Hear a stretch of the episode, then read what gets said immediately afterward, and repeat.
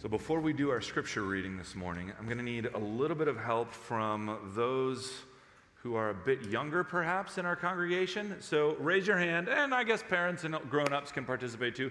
Raise your hand if you've seen the movie Moana. There we go. All right, we've got a good number of us, perhaps more on this side of the room than on this side of the room, uh, but I see you guys over here.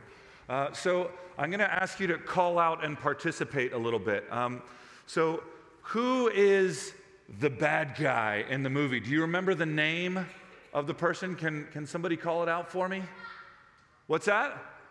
Te Kā, exactly, that's right. And what is Te Kā? What, what kind of, um, what, what creature is Te Kā? Do we remember? Fire.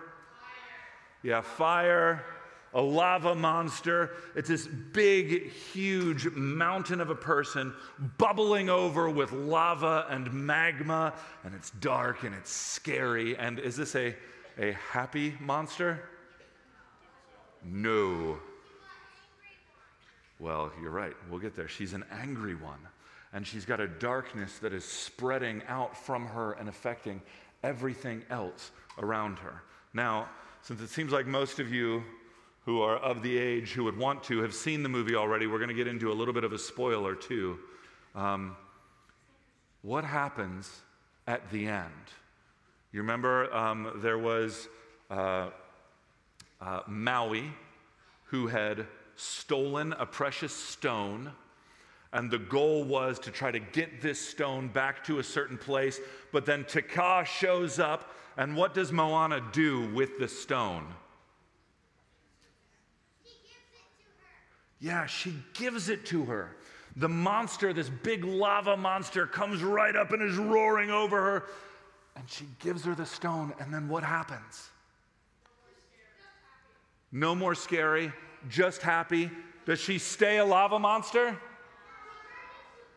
Yeah, she turns, not, not for the first time, but it's the big reveal. She turns back into an island.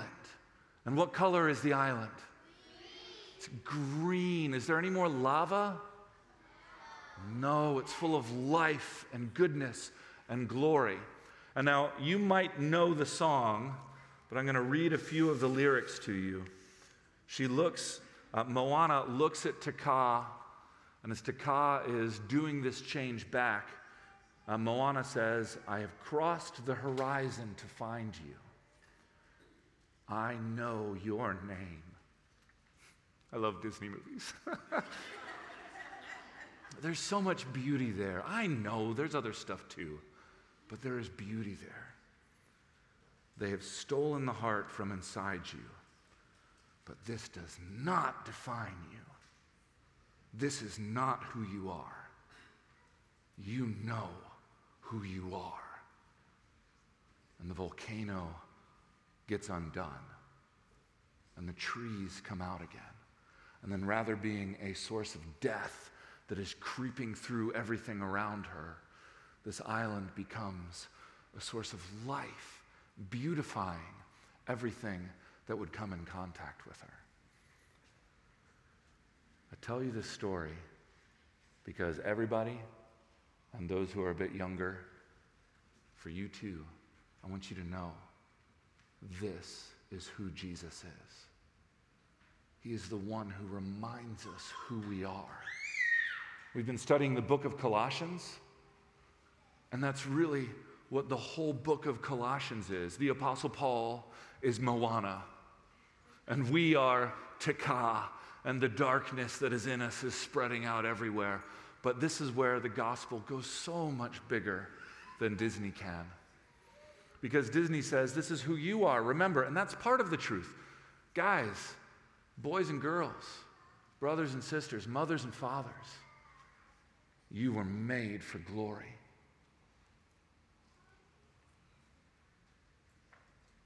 But you and others around you have taken the heart from inside you.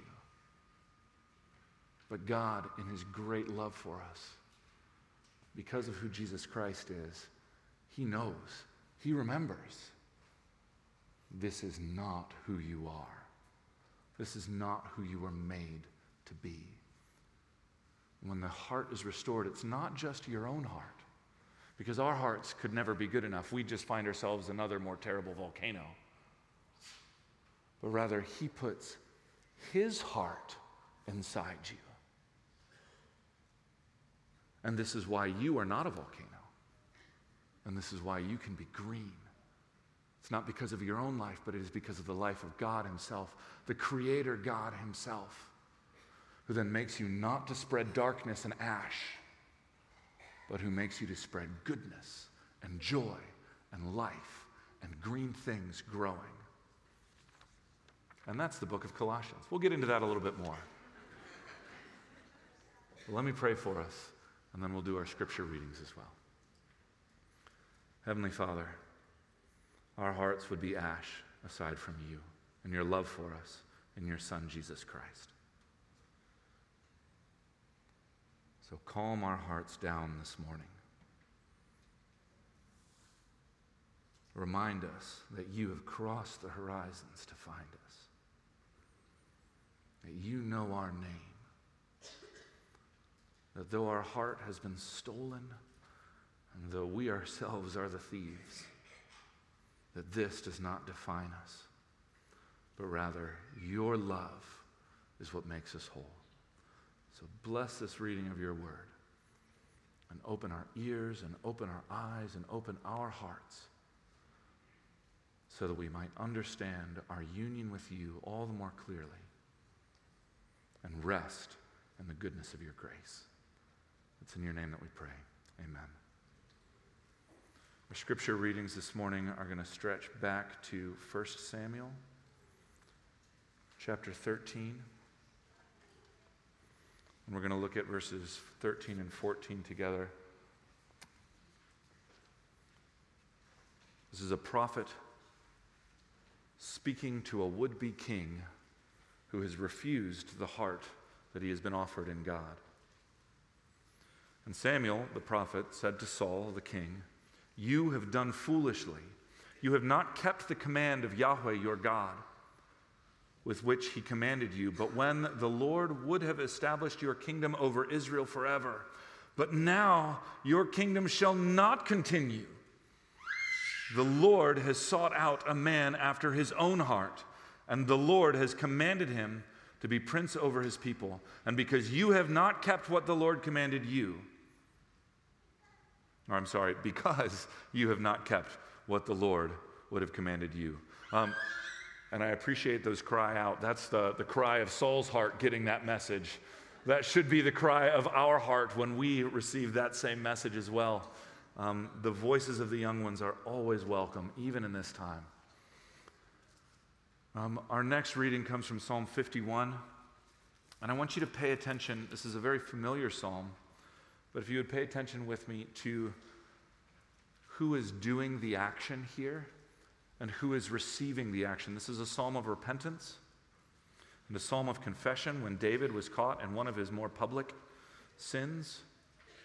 Or rather, it was kind of a private sin that he could have gotten away with and kind of did in many ways.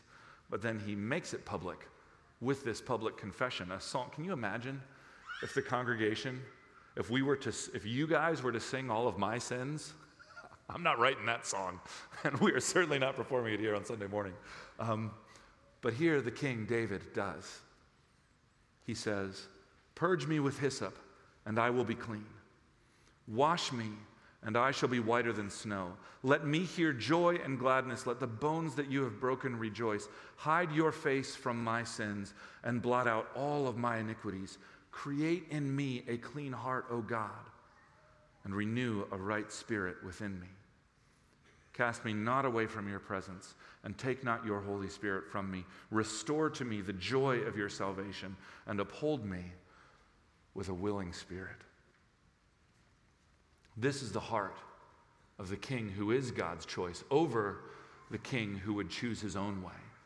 This is the heart of the king that God says, This is a man after my own heart. You need to know this because this is not a king that was perfect. This is a king who failed in brutal and awful ways. But this was a king who, even unlike my own leadership, says, I don't care because suddenly my weakness is the glory of the God who saved me. I am not ashamed to be a raging volcano because I have a God who has made me an island of life. And this again is the message of Colossians. And so turn with me again back over to the book of Colossians. If you can find it, it always takes a little bit for me to find in here. Our text that we're going to be looking at is Colossians 1, verses 28. And this is kind of the song of the book. It says, Him we proclaim, warning everyone and teaching everyone with all wisdom, that we may present everyone mature in Christ. For this I toil, struggling with all of His energy that He powerfully works within me. This is the word of the Lord. Thanks be to God. Um, the book of Colossians, as uh, John has so beautifully brought it to us, uh, what we're going to do today is a bit of an overview and a bit of a summary, highlighting this glorious theme that is so brilliantly lifted up of our union with Christ that runs through it. And if you recall, this is written by Paul, a church planter, a guy who would travel around starting different churches. And he started one in the city of Ephesus um, in the first century. And there, there was a man named Epaphras, or Epiphras, or I don't know, my Greek isn't all that good, so we'll go with John's following of that. Epaphras. Or shoot, now I'm forgetting. Maybe he said Epaphras. I don't know. Anyway, we're going to move on. Um, this man, so moved by the gospel that he had heard from Paul, then helped to build the church that he was a part of there, and then went back to his home of Colossae and started another church there. So, this is not one that Paul had a direct hand in starting, but it was one where the love of Christ that he had embodied in that one area has then overflowed, and so he has this privileged role of grandparent to this church. And at this point in the book, we're about to have a bit of a transition. In all of Paul's works, and truly in all of the gospel, there are these two things that are of the utmost importance. Um, we call them orthodoxy and orthopraxy right, right words, right belief, and right action, right practice. And these two things always go hand in hand. In Paul's books, they often begin with several chapters of orthodoxy, and of course, this is an oversimplification. The, the practical implications of this are woven throughout as well. But what is true, and then it transitions to so what? So, what do you do about it? Why does this actually matter? The orthopraxy. And where we are in the book, um, where our series will continue when John returns, is in the end of chapter 3 and the beginning of chapter 4 the so what so how do you live your life in the particular moment and in the particular culture in which you find yourself and we'll get to that in a, um, not in a minute, in a week. Um, but to set us up well for that, I want to review this big theme of union with Christ that has flowed all the way through, the, the big what is true that Paul is teaching. Um, a, a, counter illustration of this is uh, a guy, a comedian named Jon Benjamin. A few years ago, I heard an NPR interview with him. He wrote an album, a jazz album, and plays on it and the title of it is Jazz Daredevil. And it says, Well, I should have, dot, dot, dot, learned to play the piano. And the album is he's elected a bunch of particularly skilled jazz musicians, and they're playing together, and he has no idea how to play the piano. So if you pull this up on Spotify or wherever, he still strangely has 10,000 listeners per month. I don't know how that's possible. It's a terrible album. Um, but that's the whole joke. Like, it's a big joke. You've got these skilled musicians, and they set up each song, and then all of a sudden, in comes David, may I? Uh, a little bit of this.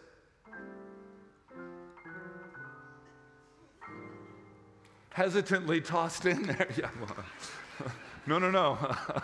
and that's the whole point. It's this weird discordance because you've got this person who's all enthusiastic and who is all on board and really wants to do it, and yet he doesn't have the follow through.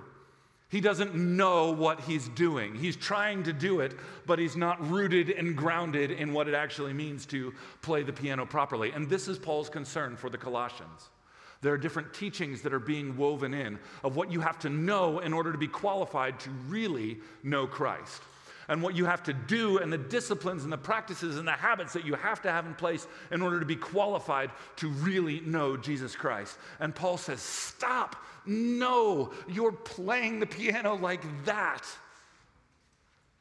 You're volcanoing yourself again. This is not who you are.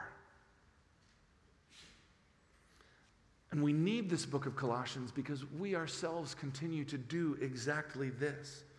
We want to do before we are confirmed in what is true. Uh, for the Colossians, this manifested in the mystical polytheism, all the different gods that were being worshiped.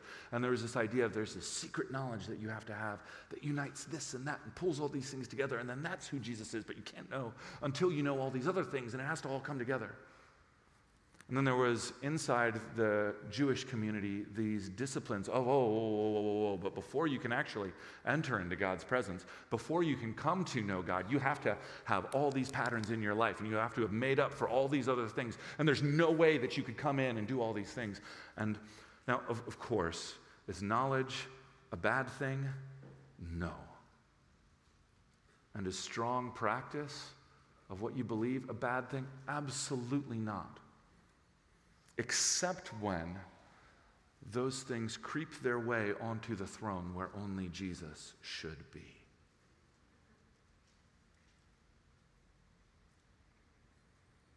Please don't hear what I'm not saying. Of course, we must know Jesus as he is. We have to have real knowledge of him. But the value is not in knowing about Jesus, the value is in knowing Jesus personally. And I can't give you a test for that. And you can't give other people tests for that. All we can do is point back to the God who made us and to the person of Jesus as he is presented in our word and say, Do you know him? Do you know this man? Do you know this Savior? And of course, we must do as our Savior does. That's the whole idea. Jesus summarizes the law and the prophets. You must love the Lord your God with all your heart, with all your mind, with all your strength. And the second is like it. You must love your neighbor as yourself. You cannot split these th- two things. Orthodoxy and orthopraxy must be wedded together. They should be so entangled you can barely pull them apart in your life. However, it's just like playing on the field or working out in the gym, it's not so much the exact actions or motions that you're doing, but it's about the coach that you are following because your life is going to be different than anyone else's. And your first and foremost call is to follow him. That's why I sometimes say and pray the things that we pray of. The end goal is not to produce wonderful Presbyterians. Now, again, don't hear me wrongly. I would love for you all to become wonderful Presbyterians, especially some of you who hide behind your baptism convictions so you won't become officers in the church. I see you.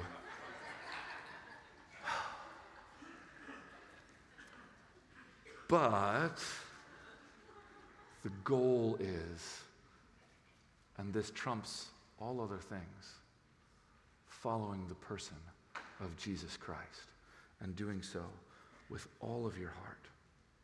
It is always He who qualifies us and never we who qualify for Him. That's why what God has provided for us in our need is not a whole internet of knowledge. Do you know over the course of history, Nobody had access to this the way that we do, even in the last hundred years. Again, this is a good and beautiful thing for us to have it. But that is not the end goal. That's, God does not provide us in Jesus Christ like a system of, all right, do what I am, follow the practices that I'm following, exactly follow every single thing that I have done. We'd, we'd fail. We've already failed. I've already failed. Pretty sure you have too. But rather, he gives us a person. He gives us the person of Jesus Christ. And so that's why the knowledge then becomes something that we are freed to pursue. and not compelled to. And the practice and the behavior becomes something that we are freed to pursue, all because of who He is and what He has done for us. This is the maturity that Paul cries out for. And it's fascinating because Paul says that that's his mission in our text. Him we proclaim, warning everyone and teaching everyone with all wisdom that we may present everyone mature in Christ. For this I toil, struggling with all of his energy that he powerfully works within me. But this is also in chapter 4 how he summarizes Epaphras or Epaphras' um, vision and ministry. Uh, he says in chapter 4, verse 12, Epaphras, who is one of you, a servant of Christ Jesus, greets you, always struggling on your behalf in his prayers, that you may stand mature, fully assured in all the will of God. This is our call, that we might then, knowing that our identity is in Christ above all things, stand firmly rooted and grounded in that.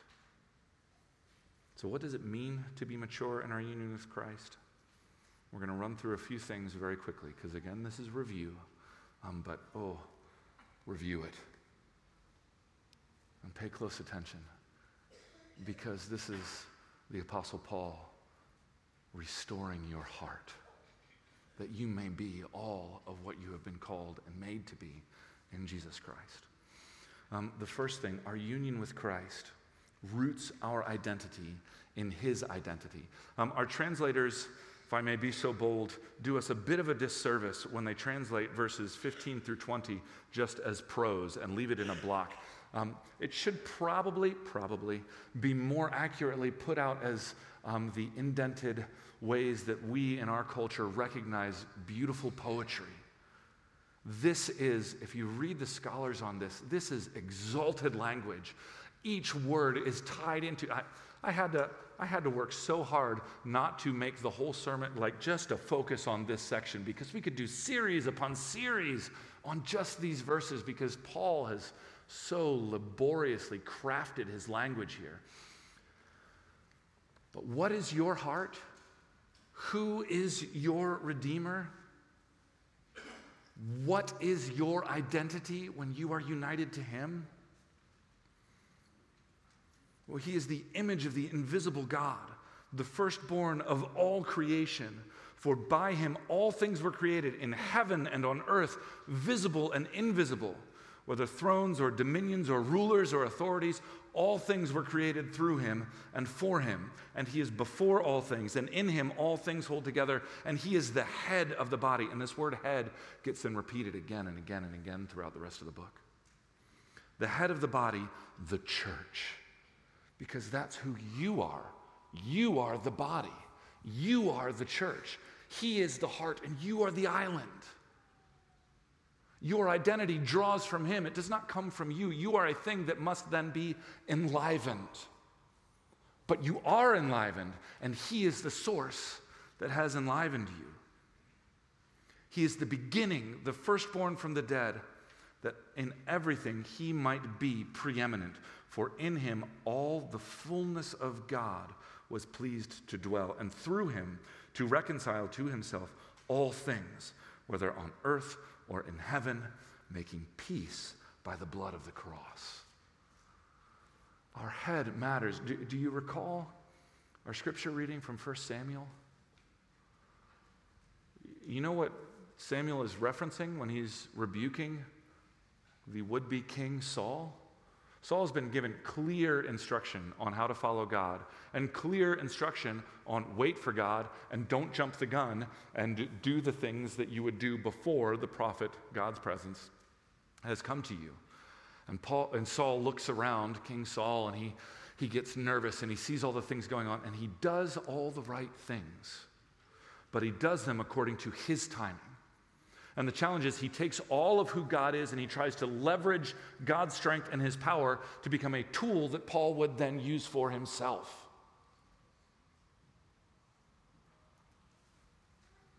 And do you hear the compassion, the frustration, the disappointment that gets woven into these words? 1 Samuel 13. And Samuel said to Saul, You have done foolishly. You have not kept the command of the Lord your God with which he commanded you, for the Lord would have established your kingdom over Israel forever.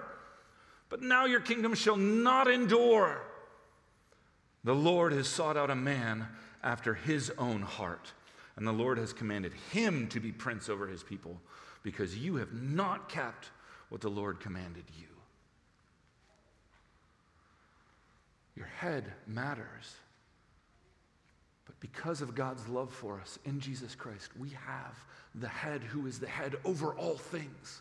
We have a head whose heart does not turn towards anything else, whose heart is better than my heart, whose heart is better than your heart, whose heart is not a raging volcano that would turn to ash all that comes into contact, but rather, it is the heart of God Himself the source and creator of all things and all life. Therefore, you can know who you are. Therefore, you can freely admit the difference between your heart and the heart of God. Because you can say, because my heart on its own might be a volcano, but in Jesus Christ, I have all things there's, uh, if you've ever watched the uh, movie about Martin Luther that came out about probably 10, 15 years ago, there's a questionable quote in there. I don't think Martin Luther actually said it, but it's such a wonderful condensation of so many things that Luther says. I've searched and I can't find it referenced anywhere. But in the movie, the actor, fictional Luther, summarizes so much of real Luther's teachings when he says, so when the devil throws your sins in your face and declares that you deserve death and hell, tell him this I admit that I deserve death and hell. What of it? For I know one who suffered and made satisfaction on my behalf. His name is Jesus Christ, Son of God, and where he is, there I shall be also. This is what we have when our heart has been restored in Jesus Christ. This is our union with Christ. Where he is, there I shall be also. So, what of it when you point out my volcano ness? I know who I am. I'm an island filled with the life of Jesus Christ, and I will grow. Secondly, union with Christ, as Paul just rips through these beautiful things and faster. I mean, if we just read his text, it'd even be faster than I can preach it to you. Um, but he progresses on with huge amounts of speed union with Christ qualifies us by his preeminence. And then all of chapter 2 gets into these two different things that culturally are warring. And Paul stops and reminds each time stop it. Remember who Christ is? And he speaks so boldly. Verse 8 see to it that no one takes you captive by, and then all these things. And then verse 16 therefore let no one pass judgment on you because of all of these things. And he hits these categories of knowledge and of behavior so powerfully. And again, knowledge and behavior are not bad things. And even knowledge and behavior about what it is to follow the way of Christ are not bad things. But I would warn you, as the Apostle Paul even does, knowledge and behavior about even Jesus that would then be used to disqualify you from knowing Jesus, that is the wrong way round. And therefore, it then trips you and would cause you to fall rather than lift you up and give you life. The imperative and the indicative, what is true and what to do, orthodoxy and orthopraxy. These two things cannot be one more valued over the other, but the order of them must be kept very clear who you are in Christ, your unity with Christ, means that you cannot know anything except Him. You can be radically wrong. But if you know Christ, if you know Christ, you are nonetheless secure. Um, for those of you who have family members who might have intellectual disabilities, or whose wit and mental quickness might not be what it once was. There's such peace in this that comes from what they model for the rest of us. Many of us remember uh, Many of us remember Matthew McLean, a man who was a part of our congregation for many, many years, who had Down syndrome. I have two kiddos myself who have Down syndrome. Knowing Matthew is what gave me so much hope to understand them because we would have this Sunday evening worship service um, at the time, and each time it was a much smaller service at the time. Um, and so we'd take time for prayer and to sing. And each time Matthew would stand up and he would talk. And I remember as a teenager, I would watch him and I'd, I'd have such a hard time understanding what he would say. And most of the time, he would then sing. And then, whenever he would sing, he would always cry. And I remember sitting there as a teenager going, This dude loves Jesus way more than I do. And yet, even as a teenager, I knew, I, I, I thought, I had a higher intellectual understanding of who Jesus was. And so I was confronted in that moment what is more valuable? And that planted the seeds for so much of my understanding of what it means to follow God. Our hope is not in what we know, our hope is in who we know. And let us learn from those who are differently abled so beautifully as they model this for us. Reject any thought that would add needing anything beyond Jesus Christ. Verse 6 of chapter 2 Therefore, as you received Christ Jesus the Lord, so walk in him, rooted and grounded and built up in him, established in the faith, just as you were taught, abounding in thanksgiving. See that no one disqualifies you. Or, sorry, see that no one takes you captive by philosophy and empty deceit according to human tradition, according to the elemental spirits of the world, and not according to Christ. For in him the whole fullness of the deity dwells bodily. You have been filled with Him who is the head of all rule and authority. I could go on, but we don't have time. But please go on your own. Um, thirdly and finally, we'll look at union with Christ and how it equips us by His character. Um, man, here again, we could just read these sections, but we'll just read the opening parts. Put to death, therefore, what is earthly in you. And then he says in verse 5, and then in verse 12, he says, Put on then as God's chosen ones, holy and beloved. And he launches into these lists. I'll, I'll just bring us back to the words of Jesus himself in John chapter 8, where he's speaking and these people are wrestling through what does it mean to follow God? Who's going to be the greatest? How's this all going to play out? All, all, these different things. Jesus, why are you talking to these people versus those people? And Jesus looks at him and then he says, Whom the Son has set free, he is free indeed. Because you are then launched to be able to know and to study and to go into all the nerdy theology sections your brain and your heart could possibly handle. Because then you are freed to know him. You don't have to know all of those things but you are freed to. And that is what then brings all of that knowledge beauty and life and light. And that's how the trees grow, and that's how the island brings life. You are also then freed to truly mortify the flesh, to put to death in you all the things, he says, of the world. And what he means by that is all the things that are part of the culture that you naturally grew up in and come from. All the things about your life that do not reflect the life of Christ. You are free, freed. You don't have to belong to a particular tribe. Know Christ and know Him above all things. Your unity with Christ equips us in all things.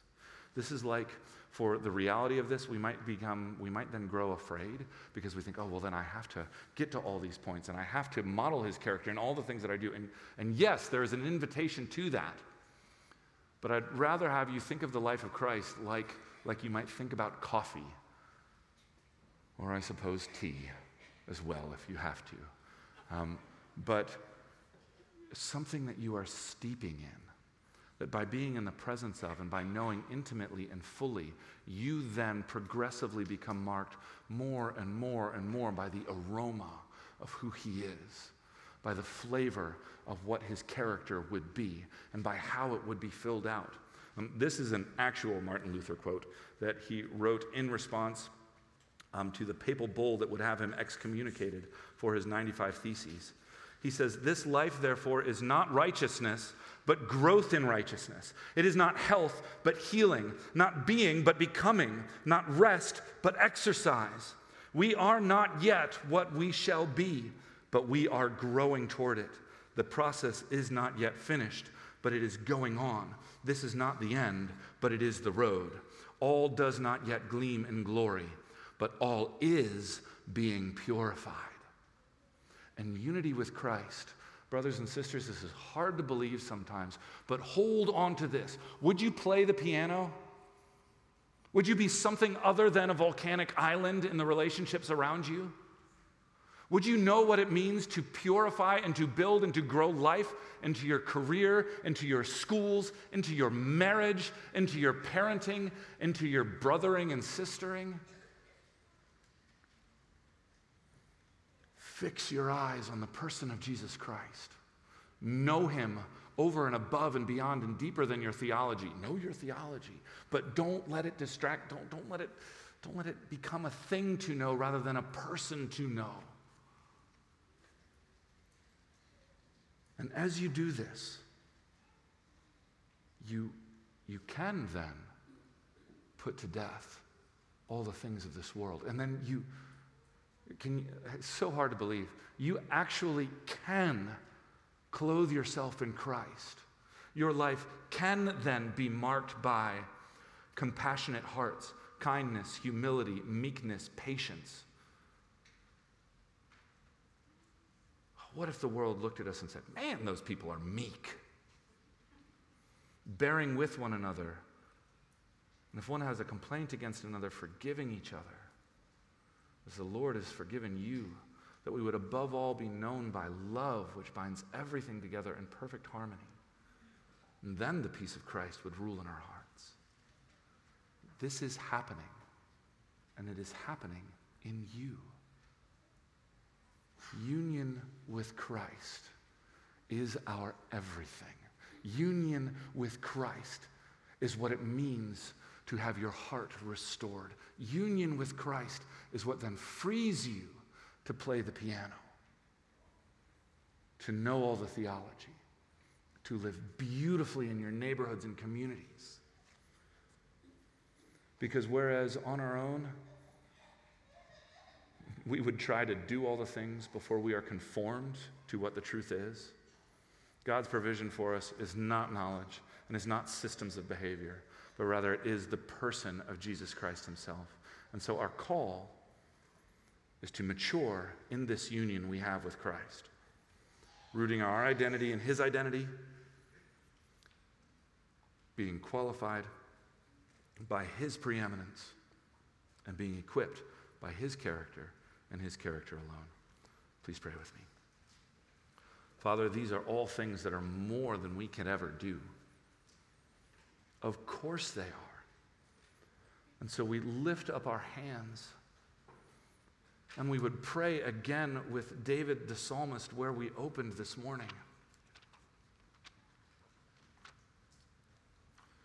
That our story becomes marked not by our own accomplishments, but we can say, We also have waited patiently for the Lord, and you have inclined to us and heard our cry. And it is you who draws us up from the pit of destruction and out of the miry bog. And you set our feet upon a rock, and the rock is you and your Son, Jesus Christ. And by him you make my steps secure. And so you can put this new song in my mouth, a song of praise to you, our Father so that many might see and fear and put their trust in you. Lord, let this be true of us. Root us and ground us in this. Mature us through this truth, which is our union with you. It's in your name that we pray. Amen.